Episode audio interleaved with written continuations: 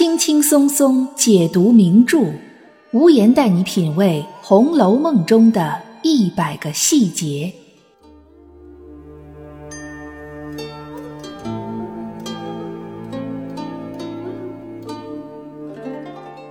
各位听友，大家好，欢迎收听《红楼梦》中的一百个细节的人物关系系列，我是暗夜无言。在我们前几期的节目中，给大家讲了《红楼梦》的荣国府里面的几对婆媳关系。其实在宁国府这边也有一对婆媳关系，只不过因为他这个儿媳下线的比较早，所以经常会受到大家的忽视。今天我们这期节目就来给大家讲一讲他们两个之间这种微妙的、耐人寻味的，而且在作者的笔下也是写得语焉不详的婆媳关系。每一个阅读过《红楼梦》的读者都知道，秦可卿的身世之谜是《红楼梦》这部小说里非常重要的一个谜团，因为这个地方从作者的写作上来讲，它是经过删改的，而且它改的呢还不彻底。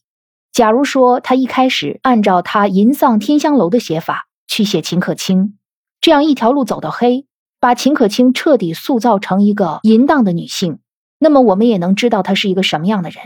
那么如果他说这样去写秦可卿可能对这个人物的原型不是特别的尊重，那如果是这种想法，就应该把秦可卿彻底的写成一个正面的，至少不会是做出和自己的公公有不正当男女关系这种离谱的事情的女性。可是我们会发现，作者在修改这个地方的时候呢，又有一种犹抱琵琶半遮面的感觉，有点想改又有点想保留，所以最后导致我们现在看到的有关于秦可卿的描写都是很隐晦的，很暧昧的，甚至有些地方呢前后矛盾。那么我们今天来讲尤氏和秦可卿这一对婆媳关系，首先要说明的是，我们不对秦可卿的具体身世做任何的猜测，但是对于秦可卿和贾珍之间的关系，虽然作者已经修改了原有的写作方式，删除了吟丧天香楼这一章，但是呢，我们无论是从秦可卿的判词，还是《红楼梦十二支曲》中属于秦可卿的那一支，都能够看出这件事情的端倪。在他的判词里就明确的说了，情天情海换情身，情既相逢必主淫，这个话已经说得非常明确了。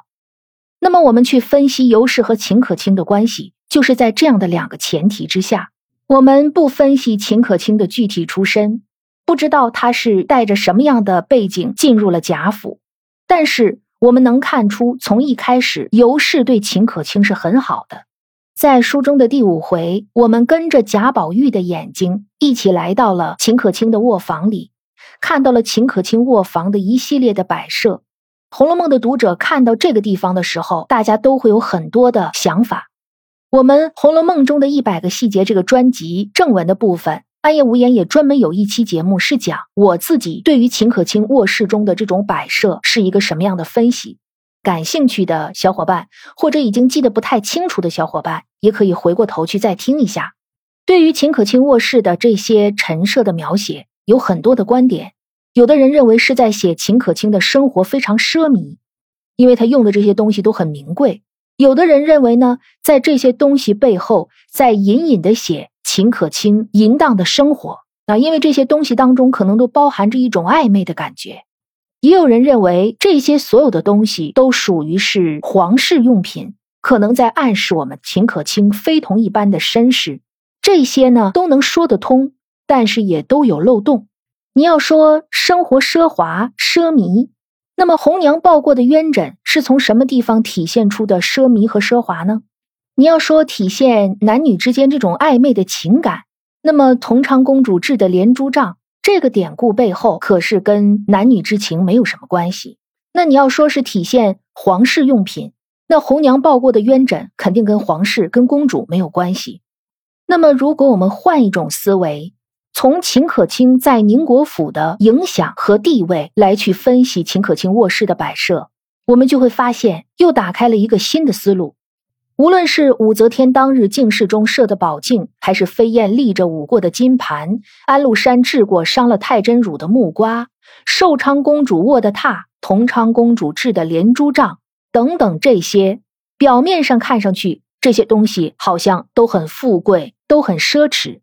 但是在富贵和奢侈背后，其实还隐藏着一层含义。这些东西呢，它的价值不仅仅在于它的质地，而在于它是有历史意义的，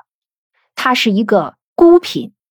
镜子有很多了，金盘子也有很多了，木瓜更是多得数不胜数，但是在历史上跟一些历史名人关联的，他们真正用过的那些东西就成了孤品，就是这个世界上只有这一个，它的价值在于这里，而不在于它本身的质地。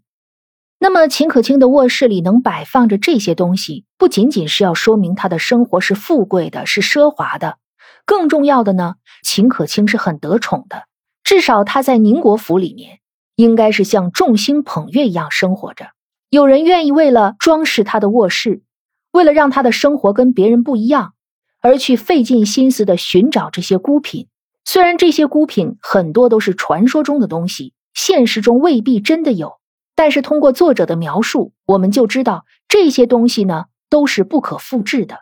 你复制出来的那些仿品，可能质地和样子是一样的，但是它身上所承载的历史价值是完全不同的。人家那个是西周的，你这个是上周的，那就不一样。那作为一个宁国府的儿媳，尤氏也好，贾珍也好，甚或是不懂风情的贾蓉也好，都把它捧在手心里。我们可以想象，李纨的卧室里是绝对不会有这些东西的。即使贾珠没有死，李纨没有守寡，她的卧室里也不可能有这些东西。那么王熙凤的卧室里呢，也不会有这些东西。虽然王熙凤是荣国府的管家，在荣国府可以横着走，她可以随意的将荣国府的进项那些银子拿出去放高利贷。如果她想装饰自己的卧室，我觉得奢华程度应该不会低于任何人，但是王熙凤那儿也不会有这些东西。其实啊，这么一想，我们的凤姐儿还真是蛮可怜的。除了平儿真心的对她好，贾母呢也能够理解她之外，周围的人没有谁是真心对待王熙凤的。别说平儿和贾母想不到去给王熙凤送什么这个世界上绝无仅有的东西，就算是想到了，她摆放在自己的屋子里也会引起很多人的不满。首先那些下人们，那些媳妇婆子们就会有各种的谣言，就会谣言四起。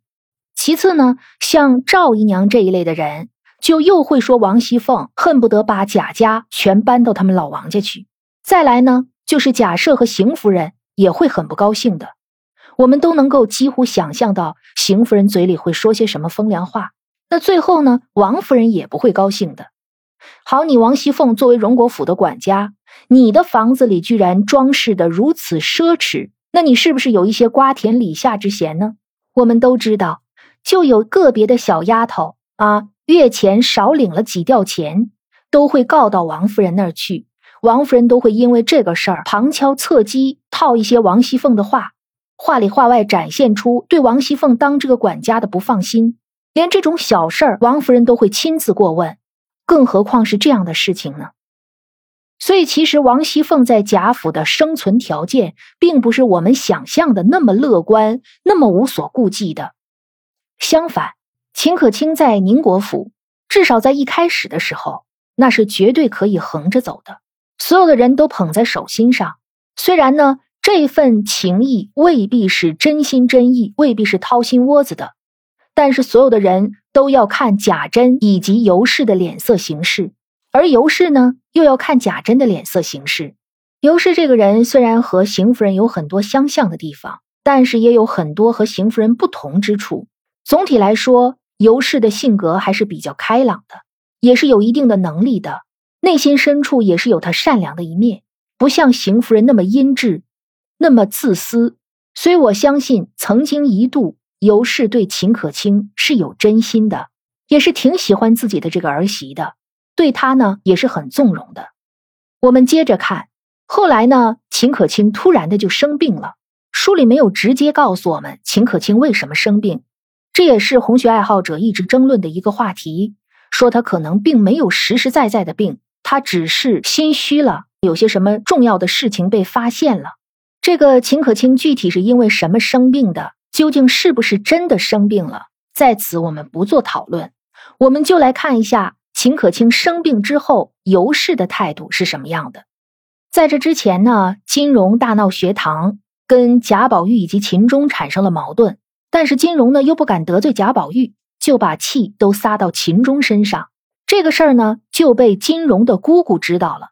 金荣的姑姑肯定也姓金啊，她是嫁给了贾家的一个玉字辈的嫡派，名唤贾璜。书里虽然说这个贾璜是贾家玉字辈的嫡派，但是他应该不是宁国公和荣国公的直系子孙，而且他们家的生活呢也并不能像宁荣二府那么富贵。贾璜夫妻就守着一些小产业过活，后来这个贾璜又去世了，金荣的姑姑呢就守了寡，就管他叫金寡妇，他就依附着宁荣二府生活。荣府那边呢奉承奉承凤姐儿，宁府这边呢奉承奉承尤氏，两个人呢就经常资助他，所以他才能够活下去，所以他的大侄儿金荣也才能够到贾府的私塾里去上学。这个金寡妇呀就觉得咱们都是贾府的亲戚，谁又比谁高贵多少？贾宝玉我们不敢得罪，而秦钟我就不放在眼里。要说这金寡妇啊，也是挺虎的。她风风火火的进了宁府之后，见到了尤氏，这个气势就一下子没那么盛了。因为她发现尤氏啊，好像心情不太好。见到这个情景呢，金寡妇连大气儿也不敢出。书里说她殷殷勤勤的续过寒温，说了些闲话，这才试探性的问道：“今天怎么没见荣大奶奶？”已经不敢再指着鼻子叫秦钟的姐姐了。我们看这个地方尤氏的反应，尤氏说了好长一篇子话，就像写了一个小作文一样，很长的一段都是尤氏的话。那么尤氏都说了些什么呢？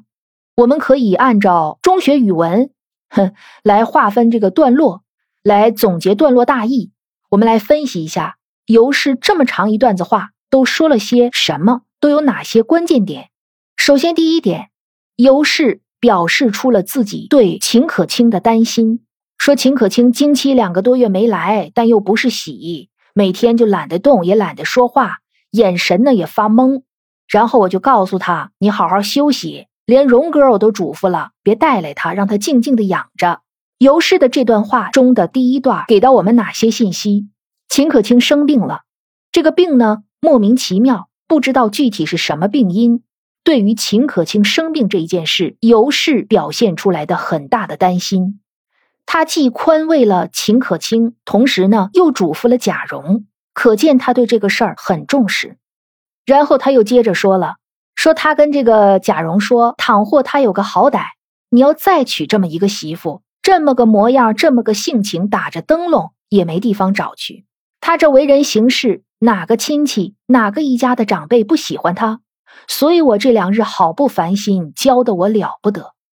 尤氏的第二段话透露出什么信息呢？在尤氏的心目中，秦可卿是一个好媳妇，如果这个媳妇没有了，贾蓉后面再娶的媳妇都不如秦可卿了，就是一竿子打翻了一船人。秦可卿在尤氏的嘴里，甚至也有可能在他的心里，就是这么的优秀，模样好，性情也好，打着灯笼都没地方找去，一家子老老小小都喜欢他，可能是宁国府人缘最好的人了。可见当时至少在有一段时间里，尤氏的心目中秦可卿是个好媳妇。然后我们接着看，接下来呢尤氏就开始埋怨秦钟，说秦钟小孩子家不知好歹，看见他姐姐身子不爽快，有些事儿呢就应该瞒着他，别说就那么针尖大点的事儿，就是受了一万分的委屈，也不该现在这个时候说。可是呢，这小孩没轻重，就跟他姐说了，说昨儿学房里打架，有一个人把他给欺负了，还说了一些不干不净的话。那么这一段秦氏的话当中透露出哪些信息呢？秦钟在学房里面跟别人发生了矛盾这件事儿，秦可卿和尤氏都是知道的，而且尤氏对这件事的态度呢，就是他在埋怨秦钟，认为秦钟这个事儿做得不对。此时秦可卿她生病了，就不应该告诉她，病人最大，每个人都应该照顾到秦可卿的情绪，更何况是她的弟弟。所以你看尤氏这个说话的立场是站在秦可卿的角度去说的，也是为秦可卿好。那么尤氏为什么要埋怨秦钟呢？她又接着说了，他跟金寡妇说，婶子，你是知道我那媳妇的，平时见了人呢，是有说有笑的，会办事儿。可是私底下他心很细，心思又重，不管听见什么话，都要思量个三日五夜才罢。尤氏在这儿呢，就给出一个自己的定论，说他认为秦可卿的病就是因为秦可卿的这种性格，因为思虑过重，思想上影响到了身体上，所以就有了这个病。本来秦可卿的身体就不好，秦钟跟他说了这件事之后呢，又加重了他的心思，所以今天早上连早饭都没吃。尤氏说这一段话的时候，我们都能想象到他那种语重心长的样子。那么这一段话给到我们什么信息呢？是从尤氏的嘴里说出了秦可卿这个人的性格。不得不说呀，尤氏对他的儿媳还是很了解的。秦可卿在尤氏的眼里是一个什么样的人呢？表面看上去落落大方，待人接物都非常得体，上到老祖宗，下到仆人下人们，都对他非常的信服，都对他非常的喜欢。这是在外人面前的表现。私下里呢，秦可卿的心思非常重，别人说一句话，他就会觉得这句话肯定是说我的，跟我有关系，都要反复的纠缠于这句话好几天，还不一定能放下。用现代的话来说，这个人就是心思太重，思虑过重。思虑过重的人呢，会活得非常的累。更何况秦可卿表面上还要表现出一种落落大方，非常得体，这种反差更加重了他心理上的压力。我觉得尤氏这个分析是有一定的道理的。人的很多生理上的疾病，往往都是因为心理上、情绪上长期的影响而产生的。那么尤氏为什么对秦可卿能够这么了解呢？我们通常来讲，了解一个人，前提就是你是要关注他的，对他的一言一行，平时都是有掌握的，你是要用心的，不是说随便看两眼，随便接触一下，我也不怎么喜欢这个人，我就能了解他。虽然尤氏和秦可卿在书中并没有多少直接的两个人的对手戏，但是从尤氏的这一段话里，我们可以看出，尤氏对秦可卿在日常的生活中是很关注的，所以才会对她的性格有这种掌握，也会对她的病因有这种分析。尤氏的这一大段小作文的最后在说什么呢？她在跟金寡妇说，她的心里呢很着急，如今又没有一个好大夫，一想到她这个病啊，我的心里就像针扎似的。问金寡妇，你们知道有没有什么好大夫？啊，要是知道的话，就赶紧介绍给我。啊，最后尤氏呢，又向别人去求医问药。整个这一段话，从尤氏表达自己的担心，到对秦可卿是一个好媳妇的肯定，到埋怨秦钟不懂事，又给他姐姐增加了精神上的压力，到分析秦可卿的性格以及生病的原因，到最后向金寡妇求问有没有好大夫。从我个人的感觉去分析，尤氏的这一大番话，这篇小作文，第一呢，它不像是虚情假意的；第二，也不像是惺惺作态给别人看的，其实都没有必要。这个金寡妇呢，既不是荣国府的人，也不是宁国府的人，她的身份和地位没有那么重要。如果尤氏真的想惺惺作态给别人看的话，她可以有更好的选择。这金寡妇不生活在宁国府和荣国府，她也没有那么大的影响力。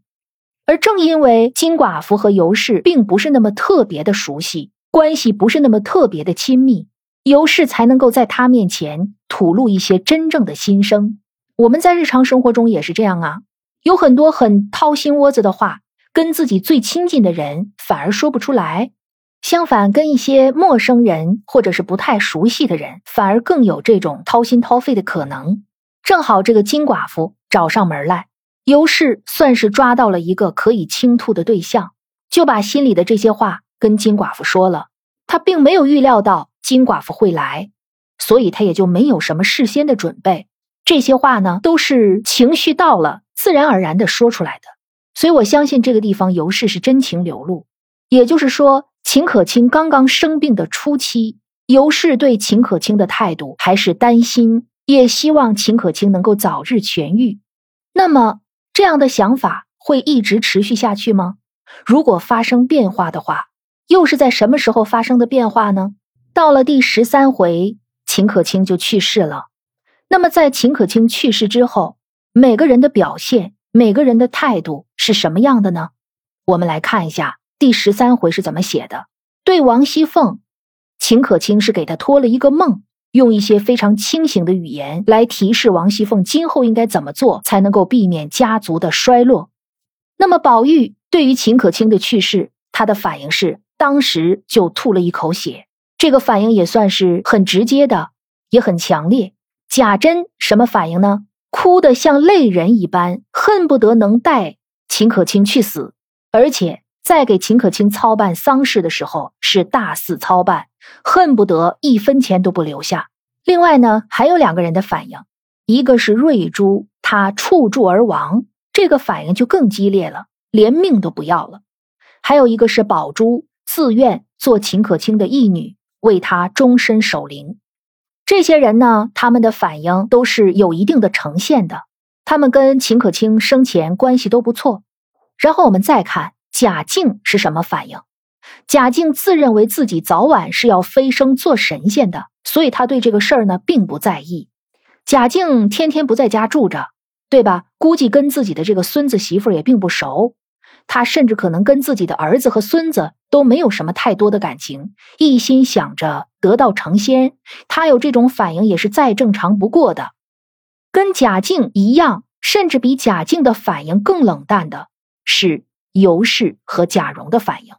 贾蓉作为秦可卿的丈夫，也可以说是秦可卿生命中最亲近的人，可是秦可卿去世了之后，我们却没有看到对贾蓉的描写是什么样的。这个人就好像在秦可卿的丧事里面成了一个背景人物，成了一个幕后工作者，这个就很奇怪。还有一个呢，就是尤氏。尤氏只用一句话就给他带过了，谁知尤氏正犯了胃疼旧疾，睡在床上，就这么一句话。之后整个葬礼，尤氏就再没有出现。脂批在这个地方说，若非尤氏生病了睡在床上不能起来，也就体现不出后来王熙凤协理宁国府的能力和干练。我觉得尤氏在此时的神隐绝对不是为了仅仅突出王熙凤，也是有尤氏她自己的原因的。在第十回的时候，还在金寡妇面前对秦可卿表现出那么关心和理解的尤氏，在秦可卿去世之后，反而只是因为胃疼这个老病犯了，就躺在床上一直不起来，后面你们怎么操办就你们自己去弄，我都不出现了，这个就很奇怪。其实这个地方我觉得就是在用这种写作手法告诉我们，此刻尤氏对秦可卿的看法已经发生了彻底的变化。这个变化都不是简单的说我听到了什么传言，说我捕风捉影，应该不是这么浅，而是已经有了足够的确凿的证据，甚至有可能是亲眼看到。这个跟第十回他在金寡妇面前那一篇长篇大论形成了鲜明的对比，一个是洋洋洒洒长篇大论，一个是一笔带过就此神隐。作者没有正面去写，但是却又时时处处给我们透露出各种信息。虽然尤氏此时对秦可卿的态度已经发生了彻底的改变，可能已经不再像以前那样觉得她是个好媳妇了，但是毕竟秦可卿人已经不在了。那么尤氏在面对这个事情上最好的处理方法就是回避，眼不见心不烦，你贾珍愿意怎么折腾就折腾去，反正你也就是折腾这最后一回了。无论这个背后隐藏着多少家族丑闻，这个人没了，在这个葬礼之后，一切呢就都被死亡带走，都隐藏在了秦可卿的棺材里。从这个角度去看，我们就能够理解尤氏在秦可卿去世之后为什么一直不出现了。那么我们可能就要问了，尤氏的这种态度，尤氏和秦可卿之间的关系究竟是什么时候发生了这种质的变化的呢？我们从第十三回往回看，我们来看第七回。第七回其实就有一些端倪，有一些预兆了，甚至可以说是明示了。在这一回里，宁国府要把秦钟送回家去，黑天半夜的呢把这个苦差事派给了焦大，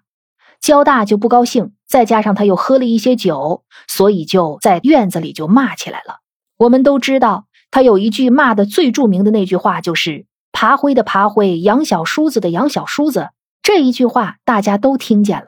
凤姐也听见了，贾蓉也听见了，宝玉也听见了，那尤氏能听不见吗？凤姐就觉得很奇怪，说你们也太软弱了，怎么把下人放纵成这个样，就得治他一治。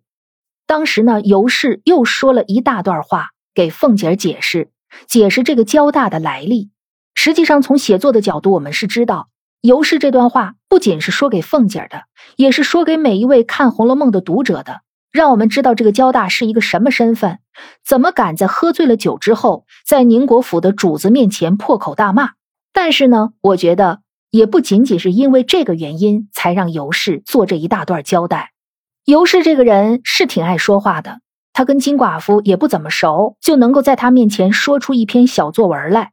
这个嘴啊，可能也没个把门的，嘚吧嘚的也挺爱说话，所以到了凤姐这儿，她又长篇大论的给凤姐解释这个交大的来历。凤姐说呢，我何曾不知这交大，意思是你不用跟我说这么多，我认识这个交大，我知道它是什么来历。那尤氏为什么要给一个知道交大来历的凤姐不厌其烦的去解释交大这个人的身世呢？我个人认为有两个原因，一个是因为尤氏这个人本身他就爱说话，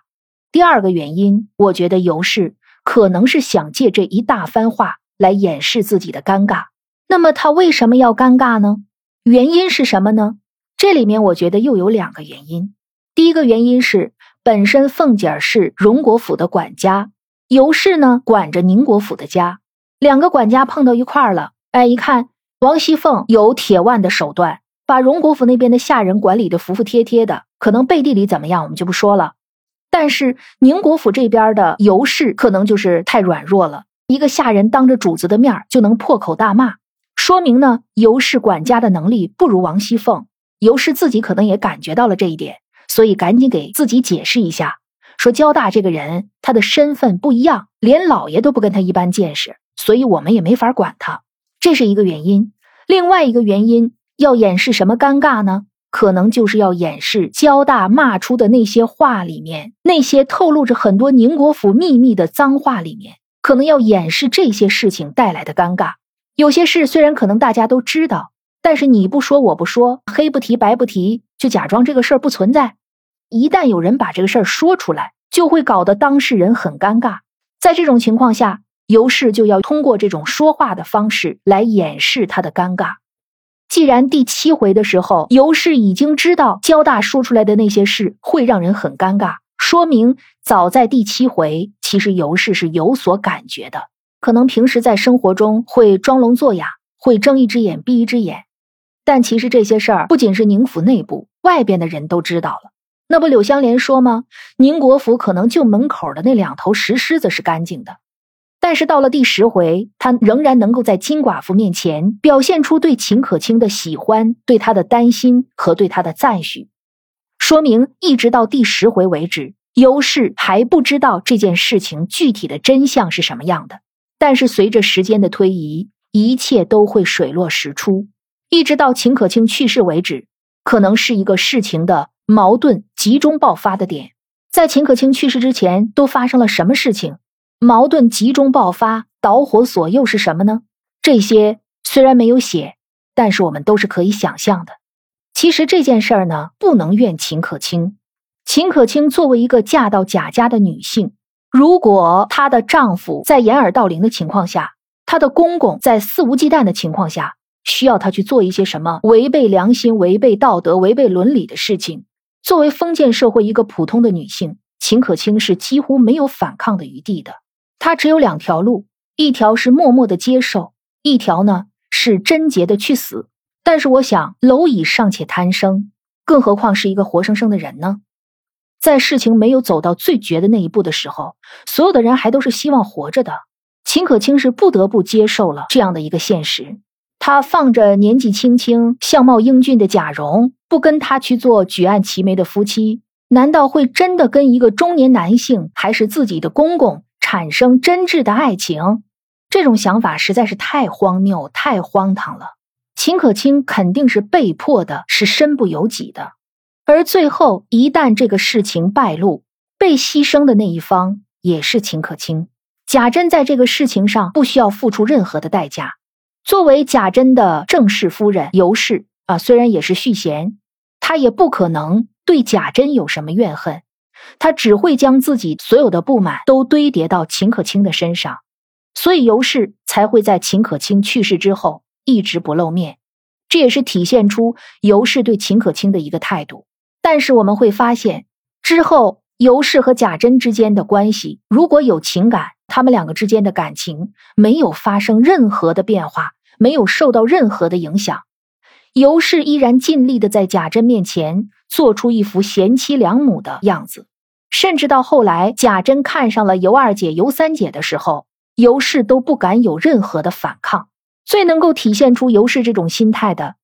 就是贾珍国丧期间在家里开赌局，把那个薛蟠呐、啊、和傻大舅啊这些人叫到一起，大家来寻欢作乐。尤氏呢还要去听墙根儿，听完墙根儿之后还跟自己的小丫头银蝶说，你看连邢夫人的弟弟都埋怨她，更何况别人。哎，她听出来的是这个，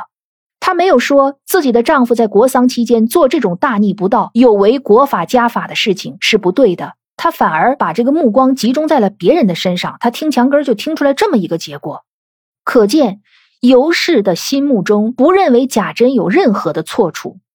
你看最后人家贾珍、尤氏、贾蓉和他后娶的这个妻子，人家一家仍然是其乐融融和和美美的，并没有说像尤氏当初担心的那样，离开了秦可卿之后这个家就玩不转了，也并没有像贾珍当时哭诉的那样，长房内就灭绝无人了，他们该干嘛干嘛，该怎样怎样。那么我们再总结一下尤氏和秦可卿这一对婆媳关系，他们是有一个明显的变化曲线的。从一开始的众星捧月，人人都认为秦可卿是宁国府不可替代的重要人物，到后来变成了这个事情充满了扑朔迷离的阴影，不中听的谣言四起，尤氏的心中也开始逐渐的怀疑，逐渐的动摇，到最后可能发生了某一件事情，彻底的转变了尤氏对秦可卿的态度。最后像秦可卿这样一个人物，他唯一的收场，或者说最好的收场，也就是只有魂归太虚。好的，如果您喜欢我的节目，欢迎给节目点赞打赏，也请您把喜马拉雅的月票投给我，支持我继续原创。此外您还可以加入我的西迷团，入团之后所有的付费节目可以免费听，抢先听节目也可以立刻收听。入团的方式在我的主播首页，大家可以点击我的头像进去找到。如果您想和更多的红楼听友在节目外交流，欢迎添加微信暗夜无言的全拼加零零一，留言告诉我您最喜欢的红楼人物。我是暗夜无言，让我们下期再见。